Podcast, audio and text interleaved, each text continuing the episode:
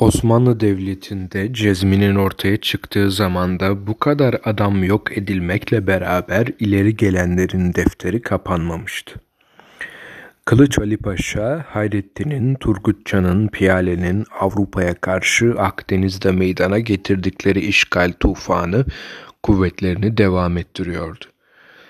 Yemen'in Tunus'un birinci fatihleri olan Hadım Süleyman Paşa, Piyale Paşa yer altında yalnızsa da o toprakların ikinci fatihi olan Sinan Paşa, Padişah Sarayı'nda dördüncü vezir makamında oturuyordu. Kıbrıs'ın fethinde olağanüstü bir beceri ve gayret gösteren ve bu sebeple Osmanlı ordu kumandanlarının birincilerinden sayılan Kara Mustafa Paşa üçüncü vezirdi.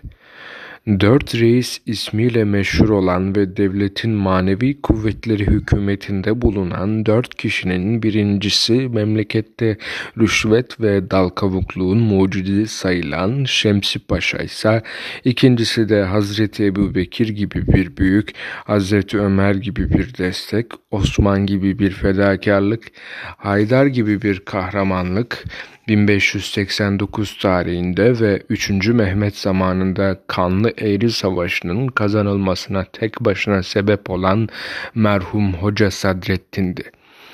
Reislerin üçüncüsü olan Gazanfer Ağa ve dördüncüsü Canfeda Kadın Padişah'ın yanında sözlerinin etkisiyle şöhret buldukları gibi o yetkiyi de yüzde doksan itibarıyla iyi işler için harcıyorlardı.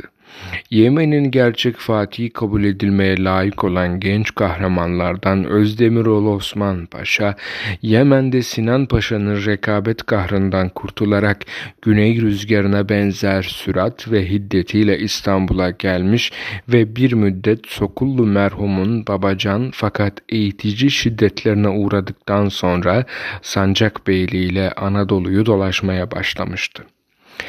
Aşağıdaki açıklamalardan anlaşılacağı üzere Yeniçerilerin düzenini koruma yolunda makamını ve hatta canını tehlikeye koyan Revan ve Gence Fatihi Ferhat Paşa, mirahurlukla padişahın hizmetinde hakkını ispat edenlerden biriydi. O zamanın en büyük adamı ise Sultan Süleyman'ın en sonraki sadrazamı olan merhum Sokollu Mehmet Paşa'ydı. Ki Osmanlıların kanuni devrindeki şanının büyüklüğüne canlı bir örnek olarak geriden gelenlere yadigar kalmıştı. Güneş battıktan sonra ışınlarını bir dereceye kadar devam ettiren ay gibi Sultan Süleyman'ın vefatından sonra o asrın yükseliş güneşini de Sokullu koruyor ve yayıyordu. Sultan Süleyman'ın vefatından sonra Almanya İmparatorluğu tarafından gördüğü bazı düşmanlık alametleri üzerine rahat durmazsanız iki sınırın ortasında geçilmez bir çöl oluşturur da kötülüğünüzden güvencede dururum tehdidiyle Avrupa'yı dehşetle titreten o Sokulludur. Hazar Denizi yoluyla Asya içlerine kadar hakimiyetini götürebilmek için Don ve Volga nehirlerini bir cetvelle birleştirip de 1. Selim'in en büyük isteği olan İslami birliğe o taraftan bir ulaşma yolu bulmakla uğraşan o Sokulludur. İkinci Selim devrinde Müezzinoğlu Kaptan Ali Paşa'nın idaresindeki Osmanlı donanmasını Şalke'nin gayrimeşru oğlu olan Don Juan'la bütün bütün yok edercesine mağlup etmekle yalnız o kan ve ateş tufanları arasında 20 kadar gemi kurtarabilmiş ve Avrupa'nın bütün kuvvetlerine karşı o kadar dehşetli bir yenilgi içinde bile kalbinin dayanma gücüne bir noksan gelmeyen kahramanlığın kınından sıyrılmış kılıcı olan Kılıç Ali Paşa bile ertesi seneye bir donanma yetiştirebilmek fikrini işitince hayaller içinde kalanlar gibi titremeye başlamıştı. Buna karşın Paşa üzülme gereken donanmanın demirlerini gümüşten, yelkenlerini atlastan, iplerini ipekten yapmak bu devlet için mümkündür diyen ve gerçekten de bir kış içinde 40 bin asker ve tayfa ile donatılmış 200'den fazla gemi meydana getirerek Kaptan Ali Paşa gibi ömründe feleğe baş eğmemiş bir askere bile galibiyet elini öpmek için karşısında baş eğdiren o Sokulludur. Gerçekten de Sokullu 2. Selim'in vefatından sonra padişah sarayı tarafından bir dereceye kadar kovulmuştu.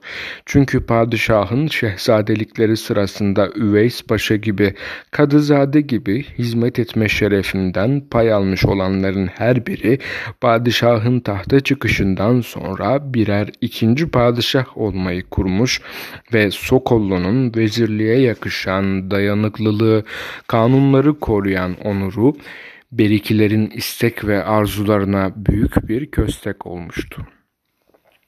Gerçekten merhum padişah hakka riayet eden, değer bilir bir kimse olduğundan her ne vakit Sokullu'yu görse bunca bilgi, tecrübe ve eflatunun beğeneceği bir iradeyle güçlendirilmiş olan özelliklerini kabul ediyordu. Ancak Üveys Paşalar, Kadızadeler, Budin valisi bulunan amcaoğlu Mustafa Paşa'yı idam için Mirahor Ferhat Paşa'yı cellatlıkta kullanmaya ve güvendiği kişilerden nişancısı, münşaat sahibi meşhur Feridun Bey'i ve Kethudası Hüsreva'yı ki biri yazı, biri icraat hususunda iki güçlü el hükmündeydiler, hizmetinden ayırmayı başardılar. Hatta dairesinde bulunan ayrıcalık sahibi kimselerin zaametlerini, tımarlarını bile zapt ederek gerek paşayı, gerek ona uyanları her türlü kuvvet ve onurundan mahrum bırakmaya çalıştılar. Fakat paşanın Allah'ın lütfuyla sahip olduğu yüce gayret, hak arama için başvurma, üstün görüş, vazifesini gözeten tavırlar gibi meziyetleri yok etmek ellerinden gelmediği için gene anlama gücü, onur, sabır ve sükunetle direncini ve vakarını korur ve birçok yıldırım darbelerine uğradığı halde hak yolunda doğruyu gösteren sağlam bazı minareler gibi herkesin üzerinde görünerek yine herkese Allah yolunu göstermek hizmetinde bulunurdu. İşte Sokollu'nun idare becerisi ve siyasi gücünün üstünlüğüyle dik idi ki Cezmi'nin yetişmesinin ilk zamanlarında bir takım yeni akrabalar hevesli zorba takımının kötülüklerine uğrayarak gerek ahlak ve gerek maddi kuvvetleri bozulmaya yüz tutan Osmanlı saltanatı yabancılara karşı eski dehşet ve büyüklüğünü korumaya devam ederdi.